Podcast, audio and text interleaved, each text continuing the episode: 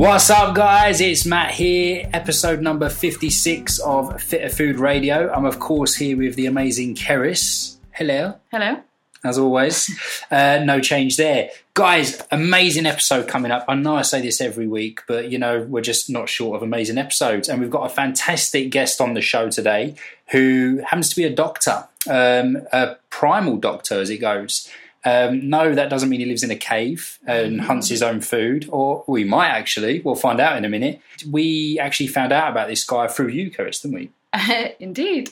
Yeah, so I came across, uh, so we're going to introduce you in a second, Tommy, but it's Dr. Tommy Wood through um, it was the website, I think is Primal Docs, isn't it, that you, uh, you were listed on. And I was looking for help with a client that I have um, who's currently suffering from heart disease, um, and several clients I have who also are on medications. And by law, I'm not really allowed to talk to them about their medications or advise them on any of that, in any of stopping, starting, or changing their dose. So I've been looking for a GP to work with or a doctor and someone trained in conventional medicine, and I was very excited to find your details. Even more excited to then get on your website and start reading about everything from HIIT training to fish oils to I think as soon as I was on there, I was on Ocado ordering stuff straight away, supplements ordered.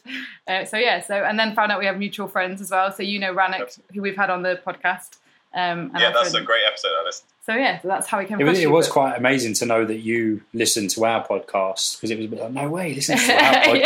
yeah. Really? What have we got to say? I think we've actually even debated on the same Facebook post, and I hadn't realised it was you. Oh yeah, it's usually, it's usually Ranik gets angry about something, yeah, yeah. Um, and then tags us in it, and then um, yeah, so we kind of yeah, I don't think I'm going to call him ranting Ranik now. It is all, yeah. I like it because he really I can get carried away with stuff, but he always brings me right back down to earth. yeah, yeah, absolutely. He, he, is, you know, one of the best bullshit meters out there, I think. but Tommy, uh, just to clarify, mate, you're not a country singer as well, are you?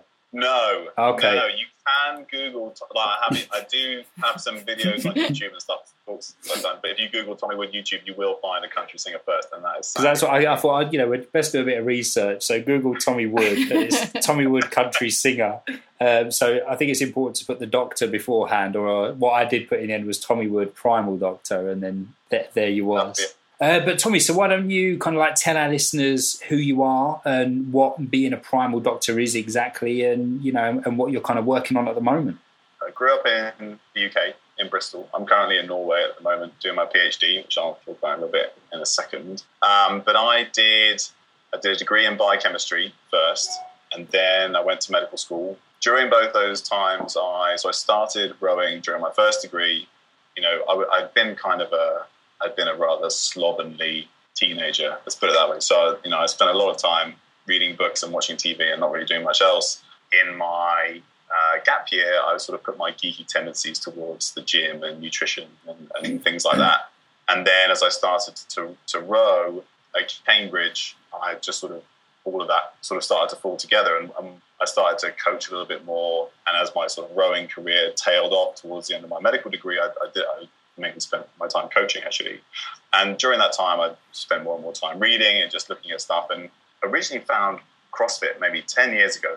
And through CrossFit, you know, just trying to look at new ways to train people and found the paleo diet through that. Not really much happened with it. I kind of dabbled with the paleo side of things, but never really got too serious about it. Um, I mainly, you know, I was rowing a huge amount, and later I did, you know, endurance ma- marathons and you know some powerlifting and stuff. And it didn't really matter what I ate; I was training so much, so I kind of just got away with whatever was going getting into my mouth. Um, the last year of my medical degree and then science work as a junior doctor in London, stepbrother was diagnosed with multiple sclerosis. We sort of, as a, as a family, my, my stepdad and and and my stepbrother are, are, engineers, and you know what engineers are really good at is that you know trying to find a, a practical solution to a problem. So what we did is we we sifted through thousand plus scientific references, like doctors' journals, all these people who treated multiple sclerosis. We were like, okay, there's got to be something in here other than these toxic drugs, and they are. I, I, only say they're toxic because some of them do have some really nasty side effects uh, that, that, you give people uh, with multiple sclerosis. And we built this huge kind of, we call it a, we do systems analysis. So we build this big system we look at all the, the possible things that could feed into multiple sclerosis symptoms and, and progression. And, and one of the really important things that come in is diet. And it's something that's not really talked about enough, but it's sort of coming to the fore. You know, Terry Wahls is really big now, and she um, promotes a, like a paleo style diet. And you know, we found loads of evidence behind this, and sort of sort of looked at the ways that these kind of dietary practices can interact with the disease. And that's what sort of brought me back to paleo. I hadn't really done much with it for a couple of years, but that sort of started to get me interested in it again and see sort of like the potential power of it. Um, and then things like uh, the Paleo Physicians Network, which isn't really going that much now, and, and Primal Docs started up. And I just signed up. Um, I just qualified as a doctor. I didn't really have a, you know, I was working in central London, but I was working in a hospital. I didn't really have any, no private practice or, or, or didn't really take patients. But I was like, if anybody wants to ask me stuff, I'm happy to share, you know, share my, my knowledge with them, you know. So I didn't charge anything. If people emailed me, I'd be happy to sort of just say, I can't be your doctor, but, you know, read this or this is what I think or whatever. That's um, amazing. Um, There's not many people that do that in this day and age. yeah, well, I just kind of figured that I'd learned enough to at least point people in the right direction. And you know, I, I, feel like there's loads and loads of good scientific evidence out there, which which people aren't talking about in like the traditional medical sphere. And you know, and all my oh really interesting. You know, I think that's just based on the training we've got and what they know and their specialties. You know, I, I don't really blame them. They don't have time to to do the reading that I do and that's really expanded since I started my PhD two years ago. So I moved over to Norway, um, and in my spare time, just because I know I now, rather than run around a hospital all night, I now get to sit in front of a computer all day. So it's terrible for my posture, um, but it means I get access to a lot of scientific journals. So in the last couple of years, I've been I started writing my blog. Um, I've done a few talks, um, started a podcast with my friend Chloe, who runs Paleo Britain, and it's just kind of just kind of gone from there. So I do have like you say, a, a, few clients, and I can't be anybody's I can't be anybody's direct doctor, but I'm happy to uh, you know sort of help people wade through some of the differences in opinion, you know, in in say like the nutritional areas in terms of disease, or you know materials they can go to take and discuss with their GP about about you know different options and, and things like that. And that's that's sort of eh, in terms of my function as a primal doctor. That's that's kind of what I do. Awesome. So you're you're a pretty clever bloke then. well, I like to think so. well, ju- judging by what I've read in a very short space of time of your work and on your site, it all looks absolutely awesome. Um, we can, uh, you know, at the end, we'll get you to share your website and everything else, but it does look fantastic. And it's quite nice to see a doctor kind of speaking about things that aren't just about necessarily medicine and, and, and, and health per se and going beyond that and talking about nutrition, training, etc., etc a few questions. We did email over you a ton of questions. we'll do our best to uh, get through what we can. Um, but you mentioned obviously the, the paleo diet um, and kind of you, you dabbled with it, went away from it, came back to it a little bit. The kind of word paleo these days, I'm sure you'll agree, uh, you could ask 20 different people what paleo is and you'd probably get 20 different answers. Um, and I've always kind of my view is um, that that we're so far removed from the Paleolithic era that people keep going on about that it's almost near impossible to be completely paleo per se, and we can only do what we can in the you know kind of current circumstances. So, how would you say that the the paleo diet kind of has evolved over the years? The paleo diet, in case you know, I'm sure many people know, kind of stemmed from a paper written by uh, Boyd and Eaton in the New England Journal of Medicine in 1985. And they kind of described what they thought, well, they used modern hunter gatherer diets and, and uh, a bit of evidence from like the evolutionary record to kind of put together what they thought we ate as we evolved. And they, and they talked about it as being a Paleolithic diet. Um, but, but what people call paleo now, even though it's very varied, is, is actually very different to what they what they described. They talked about you know no sodium, fat, so the people who love bacon are really going to be upset about that. Um, you know, actually a, a, fairly high carbohydrate diet, maybe 30 to 40% carbs, you know, and a lot of people associate paleo with being on the lower carb end of things. You know, some roots and legumes, you know, beans and things, you know, if, if, if we could find them, we'd eat them, which is understandable, really. Um, and then it kind of evolved through Loren Cordain, who, who, who, made it much stricter, and he talks about, you know, no dairy, no legumes, just nuts and seeds and a small amount of fruit and a small amount of starch and then you know meat And then it's kind of evolved even further. So you go like paleo 2.0 or primal, and then things start to come back. So high quality dairy is coming back. Some people talk about you know beans and uh, other legumes, lentils, and things like that coming back. And I kind of feel like feel I feel like it, it's really beneficial that we've started to actually. So what what we what we started out as was a nice framework. You know, it was like we're sick. It's partly because of what we're eating. This is what we think we were eating then, so maybe we should try and replicate that. The problem is that the paleo has this huge image problem. You know, so everybody thinks that we're just trying to sit in caves and eat steak the whole time. um, and and if anybody's has anybody seen that um, TED talk by that professor called Christina Warinner from Harvard. She writes this. She's a TED talk called "Debunking the Paleo Diet," and yeah. basically it, it, does just that. It just talks about how we're not cavemen. You know, we shouldn't sit in caves and eat steak all day. And I completely agree with her. But when she goes and says, "Well, we should eat," actually, she talks about seasonal food, um, eating lots of vegetables, you know, eating local, um, you know, eating what we've got available, you know, a, a, wide variety of foods. I'm like, well, that sounds like paleo to me. So you've yeah. just gone full circle, really what what's kind of happened is that on the flip side of that, even though we've looked at the science and decided, well, maybe it's good to get our nutrients from something like high quality dairy, or maybe legumes aren't actually that bad. But then, you know, once you open that up, there's a lot of um, a lot more scope for misinterpretation. I don't care whatever anybody says. You take a roasted sweet potato and you cover it in grass-fed butter. That stuff's basically like cheesecake. You know, to the body. It's no, it's no different. You know, absolutely enjoy it as if it were cheesecake, but don't you can't kid yourself and think that sweet potatoes and grass-fed butter all day is, is going to be that good for you, really. So we're evolving with the times, uh, which is really really good. But but the, the big thing about paleo to me is the fact that it's become more than about food, and I think that's where people really start to see the benefits. So we're talking about um, you know provides community. There's a big online paleo community. There's big sort of social aspects of, of paleo you know, we talk, talk about stress and sleep and, and movement and, you know, just actually connecting with the food that goes into your mouth in the first place. So I think as paleo has really expanded over the last five years to include all that stuff, the name doesn't mean anything anymore. It's mm. nothing to do with paleo. We've just kind of co-opted all those things yeah. into it. That's what I really, that's what I think is really good. And different parts of that will, will be useful and beneficial to different people, so we can kind of adapt it so then anybody who's a purist or anybody who's trying to debunk paleo can easily say, well, this is nonsense, this has got nothing to do with paleo. But actually, if you're part of the paleo community, you realize that we know that's nonsense and we've accepted that anyway. But we're just sort of trying to get back to, to, to all the stuff that we should be doing, like eating real food. It's, it's like um, I always say to Matt, I feel like in in a way, just being we're both personal trainers and nutritionists. It's like you go around in circles. So new things come in, and you get a bit carried away with them, and you think this is it. This is the solution. We're gonna we're gonna yeah. solve all the world's problems, and then you you know you just realize it's just part of a, the bigger picture. And for us, what we we said, I think with paleo, I think it's a little bit of a journey for everyone, just because it's really just coming off processed foods and you know yeah, just trying absolutely. to learn a bit more about nutrition and and yeah. not being scared of fats and things, but I know with my journey, I think I've just just about done a full circle back to almost. I used to be vegetarian and pescatarian for a while, and now I'm, I'm sort of a, a paleo pesca vegetarian. It's like you know, you take yeah. the best bits of it. But what was your what's your sort of personal approach to paleo now? Is there anything where you think, oh, you, I still believe people should strictly avoid this, or are you quite sort of?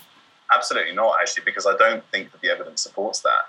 Um, and I used to be really, I was, you know, two or three years ago, I was, you know, if I was behind paleo, I was behind the full bore, you know, original grains mm-hmm. are bad for everybody. But actually, I, I, don't really think that we have the evidence to support that. You know, I know Mark Sisson says that on some level everybody is intolerant of grains, but I don't think that we really have the evidence to really support that.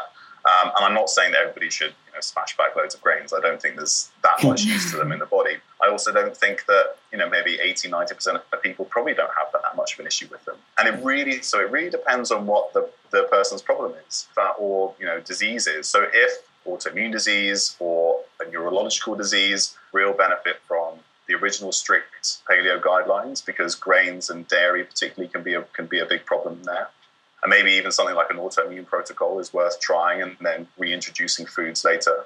If you're, you know, have some metabolic problems, you know, getting, you know, getting away from all those processed carbs, getting away from all those foods that are really easy to overeat, that's the real benefit there. So it's, you know, nobody got diabetes by eating lentils. Um, it, it's it's by you know it's it's removing all those all those processed foods and all that easily accessible carbohydrate particularly for people with insulin resistance, um, or if, you know if people have, have been in that chronic under eating state. You know, you know, there's poor women who are told to eat 1,200 calories a day, and it's just like absolute misery, and the body shuts down. You know, if you start to just focus on quality of food rather than mm. quantity of food, then you see huge benefits there. And you know, weight drops off people despite the fact that they eat you know twice as many calories. So I, th- I think you can use paleo to kind of or you don't even need to use the phrase paleo at all, and you can kind of you can kind of adjust based on on, on what the issue is.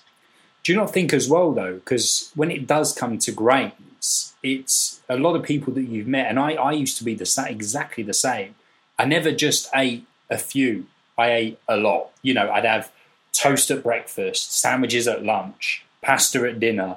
I might even sometimes, you know, whatever my dinner dinner is, have some bread and butter to dunk in whatever I've got. So yeah. there was there, there was hardly. It's making me shudder. no, but I, I, think I think a lot of people are like that. So grains have kind of got a bad name, not because they're grains, but more so because people just ate so much of it. No wonder things started going kind of crazy for them. Whereas, you know, personally, if I have the odd bit of toast, I'm absolutely fine. But a lot of people that we work with, if they've kind of you know, and we get the classic message of like, oh, I went off off the rails at the weekend. It all started when I had toast at breakfast, and then I just thought sod it, and then I had a pasta lunch and a yeah. bacon baguette mid afternoon, whatever, and it kind of just spirals out of control, and they feel like crap on the Monday.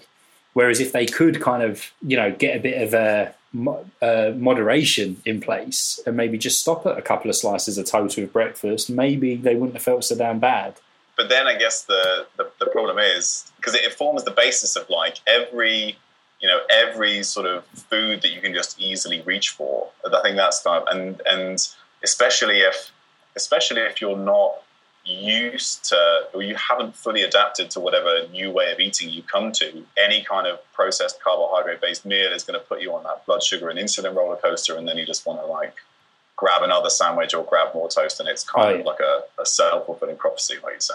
Yeah, I'm glad you said that because um, I, I, when I'm working with clients, there are some who sort of say that they, they like to have a free meal. And I have to go through a little bit of a, hmm, I, I really don't know that this is actually going to work for you. And you don't want to cause them, you know, sort of issues with food and orthorexia and becoming obsessed with about it. But for some of them, I know that their insulin health isn't ready for that sort of mm-hmm. blowout at the weekend. And we do some courses within the industry where they're quite big on cheat meals and cheat days and they say for compliance you know you have to let clients have these cheat mm. days. And i've always been a bit like I, get i do understand that. And for maybe some some personal trainers who have got all their ducks in a row and feel that they're quite you know well, it, it, it does do, it depends like, like like tommy said it kind of i think it depends where they are at on their journey but then equally yeah. equally i think sometimes people almost to almost realize that actually they, they feel like crap the yeah. and then yeah, make yeah. them not want to do it again, you know? What's your take on them? Um, have you seen the flexible dieting model that's out there? Have you seen much yeah, so like if it fits your macros, yeah. that kind of thing. Particular diet is really pushed by young guys who spend a lot of time in the gym. And if you are a young, fit guy who spends a lot of time in the gym, I've been there. You can eat whatever you like, actually. And and so then it's very easy for you to say, look, I just made sure I did loads of squats and then I could eat as many cheeseburgers as I like. But then when you're actually applying it to somebody who, who has maybe they have some issues with their, you know, or they have some emotional issues with food, or they have, you know, some problems with their metabolic health, then it's very, very difficult to put that model into place. And, and I think part of the problem is that if, as soon as you talk about cheat meals, you've already put it put it into a negative light, right? Because then you're denying yourself the rest of the time, mm. and then you have to start cheating on it. So actually, it just requires you to, you know, it, it just it just already puts that food in, in, in a bad light, and, and it's just going to worsen whatever whatever you know potential issues you have with your food intake in terms of whether you know it's emotional eating or under or overeating you automatically kind of put it back into into that system. You know, there, there is good evidence for like long term weight loss if people are on like a calorie restricted type plan. You know, where you calorie restrict for one or two weeks and then you have two or three days where you eat whatever you like. Those guys have a much more sustained weight loss um, than people who, who just continuously calorie restrict because you need that food to, to get the metabolism back going. So for some people, if that's the, the model that works for them, then I completely understand and there's good evidence for that. And some people need that kind of they work really hard all week and they just eat steak and salad. You know, they want to have a pizza on Sunday night. And, and if it just is that, you know, one thing and, and it works for them, then I understand that too. But it's it, it becomes that really slippery slope because because mm-hmm. somebody says, well, I had this one bad thing, so then the whole day is ruined. So then I can just so it, I, I, think you know, and this, if the sicker you are, I think the stricter you have to be, and then and then as you, as you start to get yourself, you know, back into better health, then I, you're, you're allowed more flexibility. So it really depends from person to person. So when was the last time you had a pizza? Oh, a pizza. or a cheat I'm not meal. Sure. But la- last night I had a burger um, with bread and sweet potato fries. So, so not with bread. No, with with actual. Oh, oh with, with, with, with, yeah, with, with, gluten and everything. You, you seem to, you've got a massive smile on your face right now. I, I, I take it was a good burger. Good. So my my girlfriend's been living with me in Norway for the last month, and, and she went home today, so it was kind of our last meal together. So uh, we we went out for a burger, we enjoyed it, and uh, it was completely worth it. Good man. So is is she paleo as well? Is she sort of like um, influenced by um, you? Or? Only because I forced her to think about just just on visits. It sounds like me and Keris. yeah. Yeah. So so she, I mean, she was like a, a national level athlete. Um, oh wow. As you know, up, up until her early twenties, and you know, it was exactly she could train. She was training so hard she could eat whatever she likes, and you know, she's always eat, eaten fairly well. But then apparently, as soon as you start talking to me about this stuff, then you become paranoid about everything you eat, which is absolutely not how I feel about things. Yeah. feel like I'll, you know, I'll I'll comment on their food or whatever. But she yeah. she's more paleo because she's with me. I was going to say, do you, do you think um... whether she's happy with that or not? I bet I bet she's gone like straight to Chipotle, Mackie D's, and all of them as soon as she got back in the states. Well, last time I heard from her, she was buying Bailey's chocolates in uh, Heathrow duty free. So. nice. I, I, see, I'm a bit like that. As soon as like if Keris goes out for the day, I just go crazy. she doesn't need to know. Um, I was just going to ask, do you think um, there should?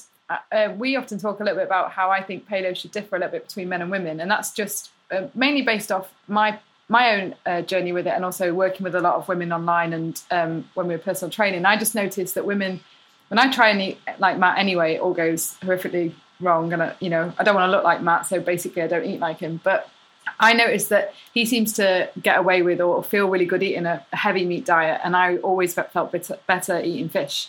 And that's sort of the way that we've gone. Um, do you think, and I always put it down to things like omega 3s and hormones and women's digestive systems, I just think a little bit more delicate. Do you, do you see similar things or? So there's absolutely, in terms of omega 3s and dopamine production, particularly um, in line with the menstrual cycle, I think that's, you know, that's very important. and, and because of the changes in estrogen and, and, how that changes dopamine production. If you're deficient in something like vitamin D or omega threes uh, as a woman in certain times of your cycle, then that could really cause some some mood, some mood changes, and that's probably part of the reason why women get something PMS, whatever you want you want to call it. Um, oh, wow. I don't want to get myself in trouble there. Um, I obviously don't know about you and your relationship, Keris, but I know that there's still some negative connotations with you know a, a high meat diet, and I think there are some risks with a high red meat diet, which maybe we'll talk about later, which a lot of people in the paleo community are potentially ignoring. But I feel like anything that has more of a negative connotation. So women women have, have a much more emotional relationship with food than men do in general, and mm. that, that's absolute generalization. So as soon as there's kind of like a any kind of negative connotation that people start to pull away from that, I'm this big I'm this big guy. I can eat as much steak as I like. Um, so so I think I think so. Like you say, the nutritional aspect is, is very important, but I think it's also partly the, the, emotional aspect and and how we kind of see various foods at the moment because of whatever publicity or, or, or science there is out there. So so my that's awesome. No, I, I'd probably agree with that because I I did go back and forth a lot when I first came across paleo. I would just read the science over and over again, almost trying to convince myself that I had to undo 30 years of being told fat was bad for you and you know decrease um, meat intake. And I studied at um, the College of Naturopathic Medicine, which is run by vegans. So I also yeah. had like that, always being told. They've actually had to revise all the lectures because it was very influenced by that that that vegan approach. Um, yeah. So I think, but it was good for me because it meant I always had to keep going back and visiting the science. And I was like, no, okay, I feel better about the amount of meat that he eats, but I want you to talk to him about how he cooks his meat because, like, that. I mean, that's what that's basically what the science is suggesting we need to be a bit careful about, isn't it? So, for the listeners, I got this long list of questions, and one of them basically said, "Tommy, please tell Matt to stop overcooking his meat. It was pretty much the subtext was that Keris is worried about Matt's colon, so that uh, how he cooks his meat. So, so yes, yeah. So if you if you expose meat to a high temperature, you produce things like heterocyclic amines, which Oh, are. oh, sorry, are sorry, Tommy, you're breaking up. Sorry, yeah. So heterocyclic amines, which are basically a reaction between the amino acids and the sugar in, in meat, or poly, uh, polycyclic aromatic hydrocarbons, which are, which uh, come from a combination of the fats and the amino acids, and when they're burned at high temperature. And it's usually if you're cooking something over about 300 degrees Celsius, which includes a very hot frying pan or a barbecue. Um, and then another problem comes in, into play if you've got something like processed meats, and because they contain nitrites as preservatives, what can then happen is when those are exposed to higher temperatures, the nitrites can react with amino acids, obviously in the protein of the meat, and they create something N-nitroso compounds. And all of those um, can be are associated with oxidative damage, um, an increased risk of colon cancer, uh, potentially increased just general inflammatory risk because they can increase things called advanced glycation end products, um, which people talk about a lot to do with you know very high blood sugar levels. So the the glucose in the blood can can alter the proteins and has a whole signaling cascade which which which causes sort of an inflammatory process. So there is so there is a risk there, and and, and I think we need to accept that. But if you marinate your meat, you can dramatically reduce the production of those compounds. Um, so olive oil, acids, wine, beer, lemon juice, vinegar, um, rosemary, uh, turmeric, garlic, or the other. Um, all, all, the, all the men listening just heard. So if I put beer on my steak, it's fine. That's all they hear. They're not listening to the rest of it. That's exactly what I said. So, so if you soak your steak in beer, then it's better for you. What, what if Um, you just had a mouthful of beer after every mouthful of steak? No, no. because it's got to interfere is to interfere with the production of, of, of the compounds in the first place. Um, so so marinades uh, before high temperature cooking really reduce really reduce those effects. Maybe like 70, 80, 90 percent. oh wow, Oh, that's huge. amazing. And and and then another thing is um, so the um, allium compounds from um, there. There's some evidence that they neutral colon cancer. So if you have some some onions on your burger, again, that there's some potential. It's not a huge amount of evidence, but you know. Um, so so what so what I think is that if frying your steaks at high temperatures every single night, um, and you're marinating them, and you know you're getting yourself a nice steak and you're enjoying it. Um, what I think is a it is a potential problem is the the, the iron load. Ah, we spoke about this last night. Actually, I was saying I think Matt needs to give blood more regularly. Yeah, so Mm. uh, absolutely. And I give it as regularly as I keeping can.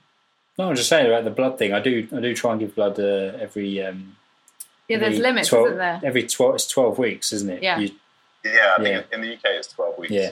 But basically, what happens is, and it, often, it happens less in women because they they lose some iron every month, at least until menopause. Um, but in men, particularly once they get into their, their 40s and 50s, into middle age, we tend to see a, an, an accumulation of iron. And this is really severe in something like a, a disease, excuse me, called hemochromatosis, which some people might have heard of. And basically, the body has there's a mutation, and the body accumulates a huge amount of iron and it goes in the liver and causes liver failure, it goes in the pancreas, causes diabetes, it goes in the testicles, and you don't produce any testosterone. But there are much, there are milder versions of that, and, and the, the middle-aged man is just just tends to accumulate more iron. Um, and this was a good thing back when we lost a lot of blood. You know, we were out fighting all day or hunting, and getting as much iron as possible from your food was important, so you could make more red blood cells and you could replenish the blood that you lost. If you're not losing that blood, then it can cause a sort of an increased inflammatory load, an increased oxidative stress in the body. Um, so then I, I think if people are eating a high meat diet, which a lot of paleo people are, then literally um, donating blood is a, is a fab- fabulous thing to do. So you can help society. It's good for your health. And, and they've even done studies where they've got people with type 2 diabetes. They measure their blood sugar control before and after giving blood, and it gets better after donating blood Oh, wow. because and, and they think That's part of amazing. that is removed some of the oxidative stress from the body. Awesome. What would be like the first signs of hemochromatosis then for any man here just looking at his iron knackers? it, it, it will really depend on where on where they're seeing the where the iron is accumulating. Uh, we, you know, it as one of the nicknames for it is bronze diabetes. So you might actually be um, accumulating in the skin, so you can actually start to see in the skin the skin changes color, mm-hmm. um, or it might be um, fatigue because you know your testosterone levels are, are dropping or something like that. One mutation is is actually fairly common because it does it provided us an evolutionary advantage in the past. So you know, I would um, if if um, guys are getting into their 40s and 50s and you know they eat a lot of meat or they're not donating blood regularly, or even if they are, I think it's worth getting a, a basic um, iron studies test. And You can look at something like your ferritin and just just have a look at your total your total iron load. Um, just because you mentioned uh, mutations, then what's your thought on um, things like the 23andMe, the uh, gene test being available on the high street now? In I don't know if it's everywhere, but it, obviously it is in UK, in the UK. I think it's I think it's a it's a really nice idea. It's great to have that information. You know, know what you're at risk at, know what things you should look out for.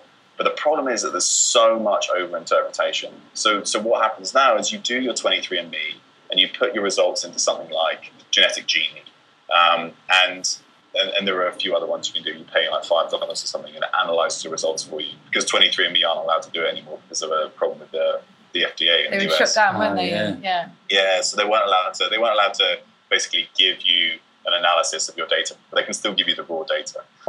Helpful. And and so, but then, so what happens? And, and, and this, I guess, it's easy to talk about in terms of you know everybody talks about you know methylation is the big thing at the moment, Yeah. right? Um, so if you have something like a COMT uh, mutation or an MTHFR mutation, and these are basically mutations that deal with, with your methylation and, and production of neurotransmitters or, or um, dealing with B vitamins and methylating DNA and, and all that kind of stuff. If you have a mutation, somebody will say, here, take this supplement. But the problem is that particularly with, with something like methylation, which people are worried about a lot at the moment, is that what it says in your genes is not necessarily what's going on in the body. So if you're not looking at you know much more specific blood markers or blood testing, suddenly taking some kind of methylated B vitamin supplement or eh, something to do with your you know, histamine, if you're taking extra diamine oxidase or something because you're worried about your histamine regulation, you know, I, I just think it's really it's based on the basic genetics. It's really easy to overinterpret it, and we're seeing a huge amount of that now. But actually, if you if you really want to know where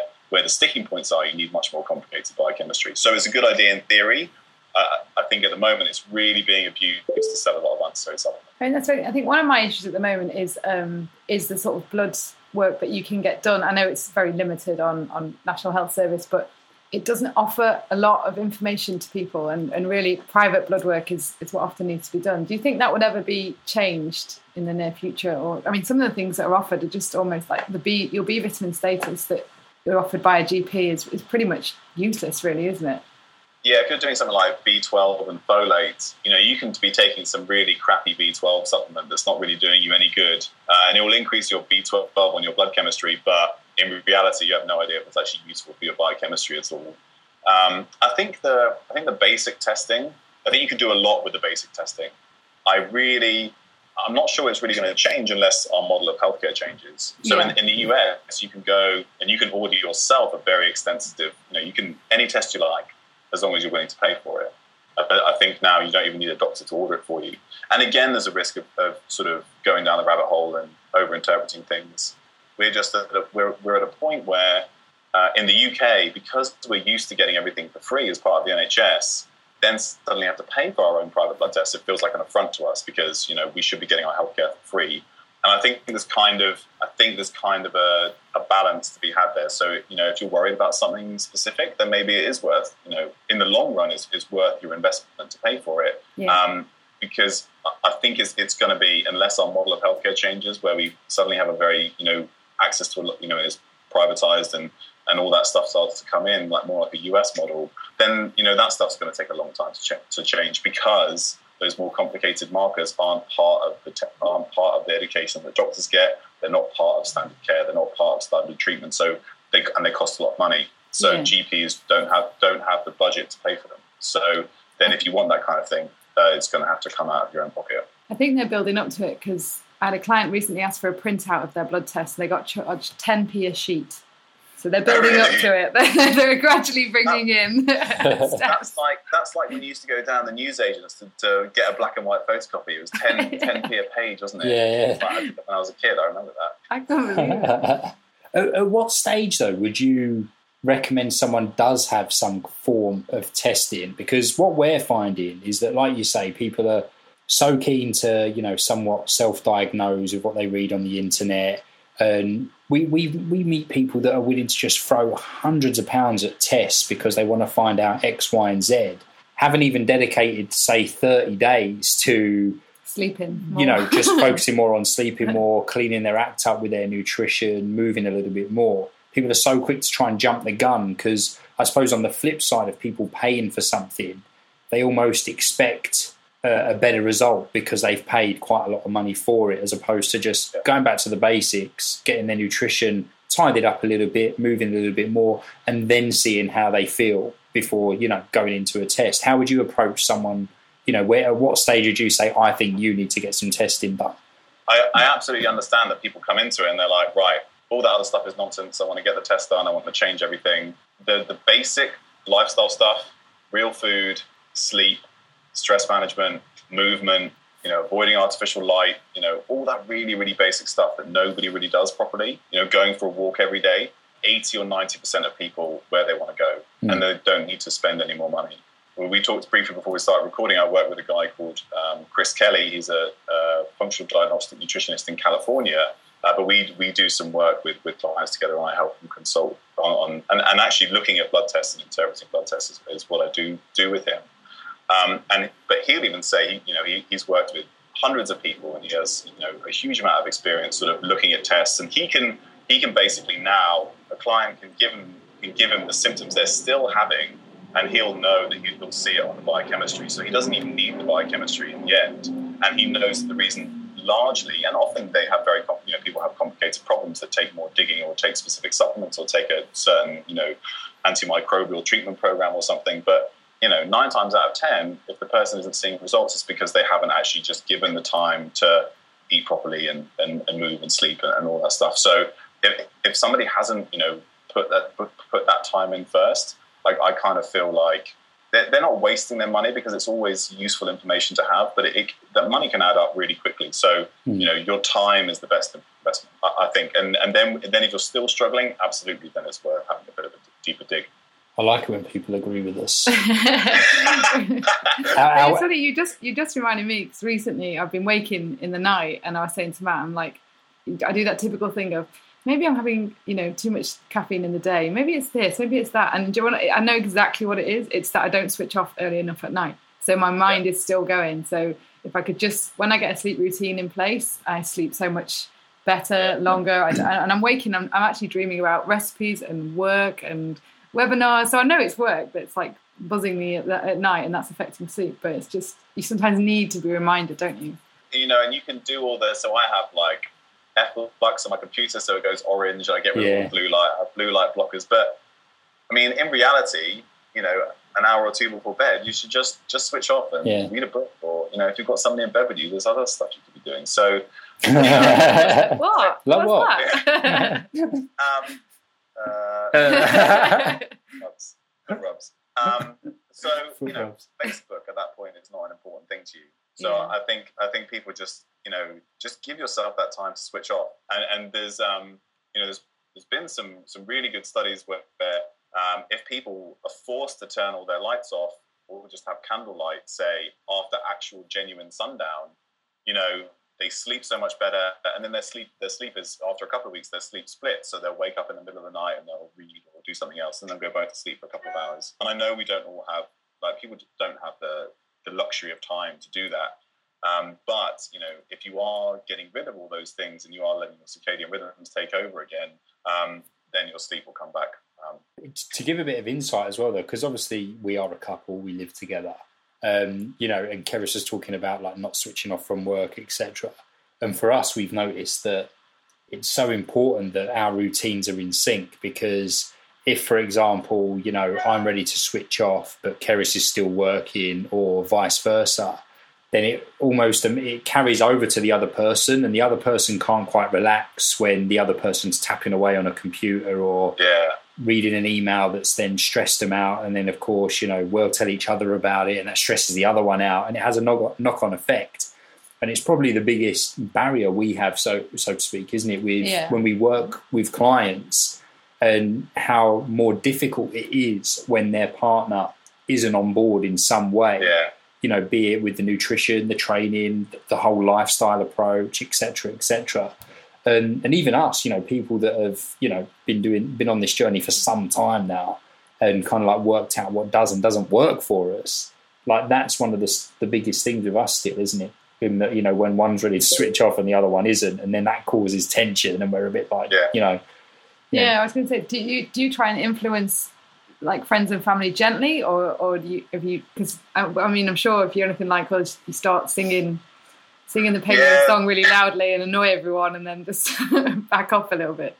So I'm, I'm in reality, I'm a big fan of people sort of coming into themselves. So uh, it's it's the same. Like if you can't care about it or whatever it is, you can't care about it more than if if you want to help, say, a spouse if they're having any issues or a partner, you can't care about it more than they do because you're you're just going to infuriate them, Hmm. and then and then they're they're just going to switch off and not listen to you. And it's the same with any person. So. Like I said earlier, people always assume that I'm going to judge what they eat or judge how Yeah. they sleep or judge what, and and genuinely I don't. You know, if, if they ask me my opinion, I'll probably talk for hours about whatever it is they've asked. But until they're actually, you know, until they ask me, um, I, I don't really feel like it's worth pushing it because people know that I, I'm really geeky about this stuff and I read a lot of this stuff. So if they're interested in it, um, then I'm very happy to talk to them about it. I think that's the only way you can do it. You know, you have your knowledge, you try and adjust your lifestyle accordingly. If people see benefits that you then, you know, achieve or receive because of that, then maybe they become a bit more interested and you can tell them more about it. That's that's how I approach it. do you know what? Hundred Or at I try. Oh, I try to. I try to. Maybe I talk about all this stuff. Yeah. All your friends are listening to this, going, "What? Yeah, What are you yeah. talking about?" Literally won't shut up.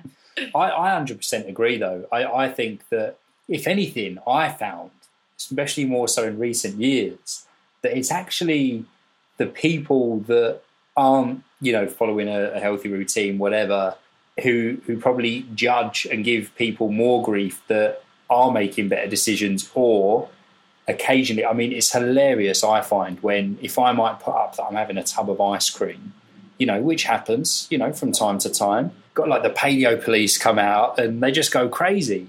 And and i'm a bit like well if if if you don't want to be judged by people that eat pretty well most of the time then it's then what the hell gives you the right to then give us grief if we do decide to have a, a, a treat occasionally which we do Yeah. and most people do Absolutely. I, I think there's, well, part of that, problem is the kind of armchair police or whatever you want to call it, you know, because you because you're sat behind your computer screen, you can just sort of yell abuse at people and, and there's no there's no consequences to that. Um, so I think that's kind of those inhibition, you know, if you if, if those people were talking to you, Matt, and you're towering over them, I weigh- wouldn't be you know, you that. weigh twice what they do, then they probably, wouldn't say anything. But you know, when they're behind a keyboard, then they can then they can sort of they can give you that sort of chat. And but I think it's also because there's it's that co- it's you know cognitive dissonance. You know, somebody who you know somebody is doing something different to you, Hmm. and it goes against your beliefs, but you kind of wish you could do that. Um, so then you kind of sort of start to jump down their throat, and it's just because things aren't lining up with your very rigid viewpoint. And I think that's one of the big problems with paleo is people people have these super super rigid viewpoints. Um, and a, we don't have the evidence to support that really rigid viewpoint, and b, you know, come on, there's you know, ice cream is nice, you know, and there's more important things to worry about in life, right? So what, you know, just if you're going to have it, enjoy it, and then move on. But that's the thing. Um, for, for, for me, ice cream should be an incredibly pleasurable experience. Yet, you know, sometimes, you know, I might get the odd look of despair and a slight shake of the head. What? Oh, From- we, oh, from me. Well, who else? The dog. That's only. and it, and it, it has a it has a negative impact on my moment of pleasure. Do you know the, the funny thing about uh, the, about us too is I think I could get away with way more than Matt, but I don't. I just, I don't like. I, I just, I like being healthy. I, don't- I, I just don't feel as much of a need. He's a, you like me? You said I'm not healthy. I mean, no, you are, but you're, he's a bit of a woman when it comes to things like ice cream. Like he's always like, oh, I need to have some ice cream and, and watch Gossip Girl, and you know, like he does have that tendency to. Matt, maybe you and I should hang out. That sounds great. So, and I always think he does it in times of stress when his body like that's the, the you know the last thing his body probably wants at that time is a big yeah, giant tub of yeah, ice cream. That, that, that, that's absolutely it. You know, you kind of feel like I, I'm really stressed, therefore I deserve ice cream. Yeah. Um, but but equally, if you're going to have it, oh, just enjoy it. Yeah. yeah. Back off. We're definitely going to get you on the show again, mate. But it's very easy for people to you know eat it and then feel guilty, and then you know you kind of spiral into this kind of you know shame that you ate the mm. ice cream and well, it, it, that's the key, isn't it? And that's a point we try and get across with people. It's that for us, it's not that you can't have these things. It's more that you can't have these things and then just go absolutely loco. And it's kind of, I think the biggest problem is people having that off switch. So, for example, you know, like you said earlier, if someone does have a tub of ice cream on the Saturday night, like you say, enjoy it, you know, like make the most of that moment. But then the next day, get out, go for a nice walk, have an awesome breakfast to start your day, and just crack on and, and yeah. let bygones be bygones. Whereas most people, it's like, oh, my God, I just yeah, consumed 1,200 calories in one sitting. I must yeah, just. and then tomorrow I'm going to have to go out for an hour's run to burn it. Yeah. yeah. That, like, yeah, absolutely. Eat the ice cream, enjoy it, and continue with your life. Good man. I, I, like you. You're a good guy. I was going to uh, just say, can I, can I get you to put your uh, doctor's hat on again for a second? And I just wanted to ask you about. Um, we have loads of people emailing us, and I just get lots of clients who come to me on lists of medications, and um, often what we're finding increasingly, and this has happened with family as well. So Matt's stepdad is type two diabetic, and basically more and more things are shutting down in his body, and the solution is that you know in terms of conventional medicine is another medication. So blood pressure's gone up, so it's another medication. And um, and the more that I sort of looked into it, the more I'm thinking, oh my, his his diabetic medication is depleting his B vitamins, which is probably why he's now getting the onset of, you know, well, I think he had heart disease anyway, but now that's progressively progressively getting worse. And I just wondered if you could um, just talk to uh, just talk our listeners through, you know, sort of the conventional medicine approach and how preventative medicine is different but also we're going to get you back on the show um, to talk very specifically about heart disease and type 2 diabetes and things like that. Um, but maybe just a bit of an insight into um, your, you know sort of a doctor's opinion on those um, diseases. Yeah. So it's important you know i, I don't think anybody's going to to take some dude on a podcast and you know as as like the gospel. But obviously if, if people shouldn't get medical advice from me on a podcast or, or you guys. But you know, it's absolutely about educating yourself um, through through things like the information that you guys put out there. I think the really important thing to remember is, and, and, and a lot of people come and say, you know, my GP doesn't say nutrition is important in this or that, or you know, my GP is ignorant or doesn't know this, or just keeps putting on medications. And, and I think it's really important to just mention that you know your GP is doing a good job. You know, they have seven minutes to see a patient. They have you know, literally no time to read a single yeah. scientific study, and it's and it's not their fault. It's it's the way that, that our current medical system is structured, and they really, you know, according to the best of their knowledge, they are doing a good job, and a lot of the time they are doing a good job. So I think it's always always uh, an open, um, interested discussion between you and, and your GP or whatever doctor it is that you know you feel you're having an issue with, and you feel they're not listening to you, and it might be. I, I feel often people think. Um, you know, my, my GP doesn't know what he's talking about, and then they just storm into the GP's office and they demand something, or they, you know, it immediately yeah. becomes an argument. And then, you know, if you come into my office and you tell me I'm not doing my job, job properly, it's very difficult for me to build, you know, em, you know, empathy and, and yeah. open in a discussion with you, yeah. right? You know, if people turn up in the gym and say, "Do you know what, Matt? You haven't got a clue what you're doing. You know, those squats are terrible. Um, I'm not, you know, I know, I know how to deadlift better than you um, you're wasting my time. You're not going to be very open to that, you know, than actually, you know, trying to help that person. I'll be straight in the ice cream. so, so, I, so I kind of feel like, based on the system we have, you know, there is a lot more to learn for people and for a lot of doctors, and you just and you just have to, you know, you have to open a line of discussion rather than a, a line of shouting. Um, but you're right. So, the way the traditional um, medical system works is often um, there's a symptom, there's a medication that treats that symptom, therefore the symptom goes away. But we don't often look at what it was that caused that symptom in the first place. And, and the problem is that then those things start to stack up. So, say, take statins, for example, because people talk a, a, lot about them, and they get a lot a lot of press.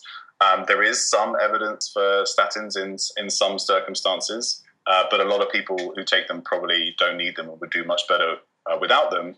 But say you've been prescribed a statin because you had a heart attack, and because statins interfere with the production of um, Q10, uh, which is uh, uh, an important mo- molecule for mitochondrial function, then you start to get something like muscle aches or muscle pains. Um, so then you're prescribed something like ibuprofen, which in the short term uh, reduces pain and reduces inflammation, but in the long term, you actually can increase some of your inflammatory signaling and then can cause you know further problems down the line. So maybe it causes a problem with your blood sugar regulation. So you go on a, on a blood sugar medication. Main problems come from this, and, and the first one is that most of these medications that the people are being prescribed are often tested um, on their own. So, so one one person takes one medication for for their disease, and it's usually because they have a very mild form of the disease, so they only need one medication. But then these things kind of tend to stack up, um, and it's very very rare that you know. Uh, so somebody comes in with 20 medications, and when I used to work on an elderly care ward, you know, you have these people coming in, they're in their 80s and 90s, and they take 30 or 40 pills a day, and and none of those have been tested in combination.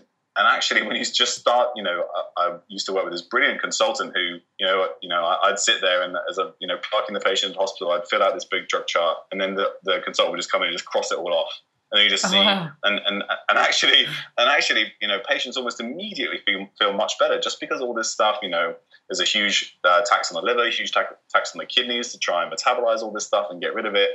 Um, I can you can kind of understand why why why why this happens because the doctor doesn't want the patient to feel bad, right? We want, like, I, I want the patient to feel well.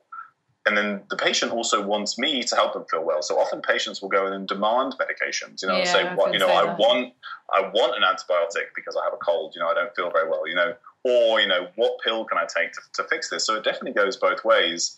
Um, but, the, but the problem is that you don't, you didn't have heart attack because you suddenly had a statin deficiency. You know, no, no nobody um, you know, nobody makes statins in the first place. It's not something that your body needs. And, and you know, there's maybe 10, 20, 30 years of stuff that's happened previously that, that that's, that's, caused this problem.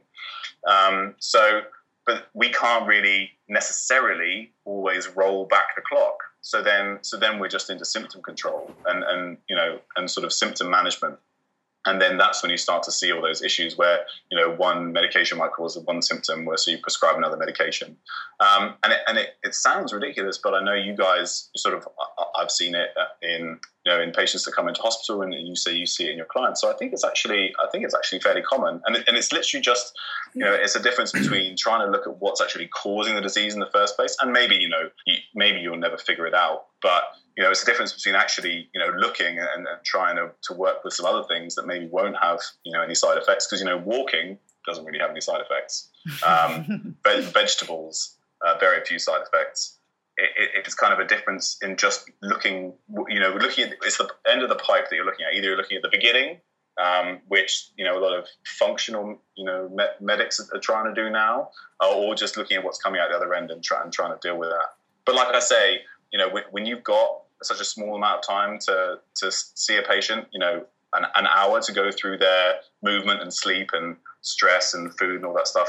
Doctors just don't have that luxury. So uh, I think it's kind of it's on us um, or you know on the on the patient as much to kind of educate themselves and, and, make changes, and then you know if they struggle, then go and sort of have those conversations with the doctor. So it, so it's uh, I think it's part of it. You know, everybody needs to take responsibility. Yeah, Joe, I, I, completely agree, and I've uh, I've been on a lot of courses with doctors, and and they've almost had to fight their corner where we, we've been in um, conferences and lectures and um, they've actually, you know, stood up and said, "Will you stop slating conventional medicine? You know, I have eight minutes to help this person yeah. demanding demanding a pill from me." Absolutely. Um, and, and, and I, completely um, understood that. I think my frustration is when um, I've got clients wanting to stop medications and they're doing the nutrition and the exercise, and, and I'm almost like, "This is the last bit now. You don't. I don't think you need this medication, but."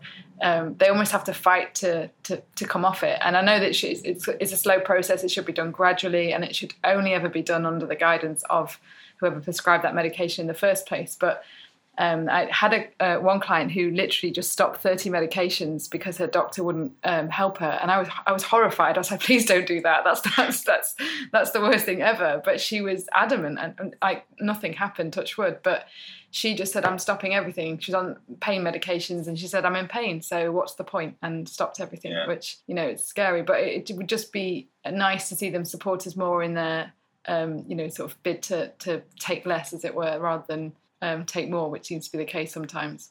Yeah, you'll you'll find that you just made me think of the fact that, um, and, and it's very true that you know it, it's medications are started a lot more easily than they're stopped, Yeah, um, unless you were the one that prescribed that medication. So as soon as you start to interfere with what another doctor did, you know that's kind of that sacred ground there. So it really takes a lot to to to actually say, well, do you know what? You probably don't need that. Um, and but you know, if there are doctors out there doing that kind of work, you know, they should, you know, if they have the confidence and believe in uh, believe in what they're doing, then I think you know that, that they absolutely should do that. You should, you know, if you if you see the situation differently and you think that something should change, then that's absolutely you know within your right to do as, as the patient's doctor. I was going to say something else, but I forgot now. I think that- do you think the, there'll be any revision at any point as well of, with the, the saturated fat and cholesterol guidelines, given that it's almost been done via media and publicly, but it's still not being done at um, NHS level or primary So I think I think it will happen eventually, uh, but there's still you know there's still conventionally trained dietitians telling us not to eat saturated fat uh, because of the problem with cholesterol. Um, but then you know there was a study that came out, a big meta-analysis came out in the BMJ yesterday. Uh, 41 prospective studies. So these are cohort studies where they basically look at people, what they eat out in the community, and see what happens to them. So this it doesn't prove causality. It can't say that saturated fats definitely don't or do cause heart disease. But you know, in certain analyses, they're looking at over a million people, and they found no association between saturated fat and heart disease, mortality, strokes, type 2 diabetes. Wow. Um, and, and a lot of people say that saturated fats are protective, but that this study didn't find it either. It just found that they're just they're just no neutral. association. You know, they just don't they don't do anything. So you know, it's not like but butter isn't magical, as yummy as it is. Um, but but there's certainly no connection uh, as far as best evidence we have no connection between saturated fat and, and heart disease. so hopefully that's going to change. That must change soon at some point. Yeah. Get filtered down if it's studies of Yeah. that size in the BMJ. Yeah, no, and, and it really should. And I think there's been some news articles and all this stuff coming out. But but but the problem is that I kind of feel like the the saturated fat story and the eat more fat story is coming from like the low carb community and, and, people sort of promoting like a, a low carb diet. Um, and the problem is that because of some of the the things that they that the low carb community is saying, which isn't necessarily true, that kind of gives that kind of muddies the waters because they say, well, they thought this and this was incorrect. Therefore, why should we trust them on saturated fat? And you can kind of the traditional you know traditional thinkers can kind of use that as evidence against, say, the low carb community. And so, like, one example that I had of that was so Zoe Zoe Zoe did a did a, a post a few months ago, which basically talked about saturated fat and death rate, and using um, data from the Monica study in, in Europe. This data's from about ten years ago, I think. And, and if you look at death rate, just total death rate and saturated fat intake, the more saturated fat you eat, uh, basically the lower the death rate, or the longer you. And then she says, so the, the the study, the seven countries that eat the most saturated fat, you know, have half the death rate of the countries that eat, of the seven countries that eat the most saturated fat. But if you actually look at this, the ones with the lowest saturated fat intake are Bosnia and Herzegovina, Georgia, Azerbaijan, Tajikistan, Moldova, Croatia, and Armenia. And the ones eating the most saturated fat are Austria, Finland, Belgium, mm-hmm. Iceland, Netherlands, Switzerland, and France. And you can't tell me that the only difference between those 40, you know, two sets of countries is the amount of saturated fat, right? You immediately think about poverty, access to healthcare. Yeah. You know, saturated fat is expensive. The more saturated fat you eat, the, the healthy, you know, probably the wealthier you are. So the better access you have to certain things. So as, as soon as you see an analysis like that, you kind of think, well, some, you know, they're, they're trying to make too much of the data that's there yeah. and, and then that kind of that kind of distorts the story. So I hmm. kind of I kind of feel like there's fault on both sides of the argument. Yeah, definitely. I think there's a lot when it comes to science. It's it's even you, just learning how to interpret the science and, and see through studies is something that people need to get a bit more. And this is myself included. Get more savvy with that and think, well, that doesn't you know there's so many other confounding factors. You almost in some ways can't apply a lot of science to nutrition and exercise. We were just saying this um, yesterday we were looking at the immune system and i was thinking the immune system is so unique in a way to every individual it's really hard to say i was looking at coffee and you know whether you have sort of different types of immune issues whether it helps or hinders and it's just Yeah. it was just a minefield and i gave up in the end with, with, the, with, the, with the sports science in particular, so I did a podcast with Chris Kelly, we were talking about earlier on his Nourish Balance Thrive podcast, and we talked about um, carbs and using carbs to fuel exercise. And I did some digging through the research, and the quality of the science that goes on in sports, in sports science, particularly if you know whether you're taking some kind of supplement for before a science, so particularly carbs or um, you know any other kind of supplement, or um, whether you know hydration, so whether you're drinking something with electrolytes or whatever, the quality of the science is so so poor that literally it means nothing. Like there's just there's, there's almost nothing you can interpret from the data they've created just because the science, you know, just in general that field, the science is just very poor. The, the statistical analyses are very poor, um, you know, and then that really confuses people because if if uh, an abstract says, you know, it's on PubMed, it says, look, you know, having 100 grams of carbs before you go for a run makes you run 3% faster, then, you know, everybody starts, you know, smashing back Lucozade. Um, Yeah. But in reality, the study probably It's when I, was, I read a functional sports nutrition magazine, and they, they do a lot of studies in there. There was one on whether to train fasted or fed, and the outcome was it was it helped some people to be fasted, and it hindered others. it was like so the, the outcome is basically test it and see. but you know what? I feel like that's a really good. I think I feel like that's a really good answer because most Yeah. people will try and find the answer and say yeah, you should definitely exercise fasted or you should definitely have breakfast first. Um, but actually, for one person versus the next, it might be really, really different. So you know, if, if that's if that's the honest, true answer, then I think that's the best. That, that's what you should tell people. But a lot of people want to look for their kind of. We did this study, we found this amazing effect. Therefore, you should listen to us. No, we, we, we've got used to just saying to people everything is a bit of a personal experiment, and Mm. that goes right down to. I'm even sort of saying that now with probiotics and things like that. that there are just so many, so many different factors influencing that. I've said to people, some probiotics I've prescribed to clients and they've worked wonders, and some have made them feel horrendous. It's Yeah. and I, I'd like to say that there's there is a part of science, and I'm looking at underlying issues, but a lot of it is is trial and improvement with them. So. Yeah. And um, the, the problem is, it's boring because it takes a long time. Yeah, exactly. Yeah. No one has any patience. th- that's the key, isn't it? I mean, because the hard thing is, is when you're like selling a product, i.e., you know, with us when we run our online plans or our one-to-one services, for example, you you don't market in a way where you say, well, over the course of twelve weeks, what we're going to do is we're going to try X, Y, and Z, see if that works for you, adapt accordingly, and then maybe try something different. Because that's not what people want. You want to they they want results. So you say across these twelve weeks, you're going to lose body fat, feel amazing, X, Y, and Z. Yeah. But but the truth is that, that it isn't always as simple as that, and that you do kind of need to think, oh, well, actually, that didn't work for you. Damn it. No worries. Well, here's another route we can take. Yeah, it's, it's worth, you know, if, if it took you 20 years to break it, you know, you can't fix it in four weeks. It's Yeah. just that, and, and, and actually, you know, once people realize that, you know, it, it's an experiment, and actually, maybe it's quite interesting to try something new and, and see the effect, and, and you know, actually, maybe keep it going for four or six weeks and see whether it's beneficial or not. And it becomes a bit of a personal experiment.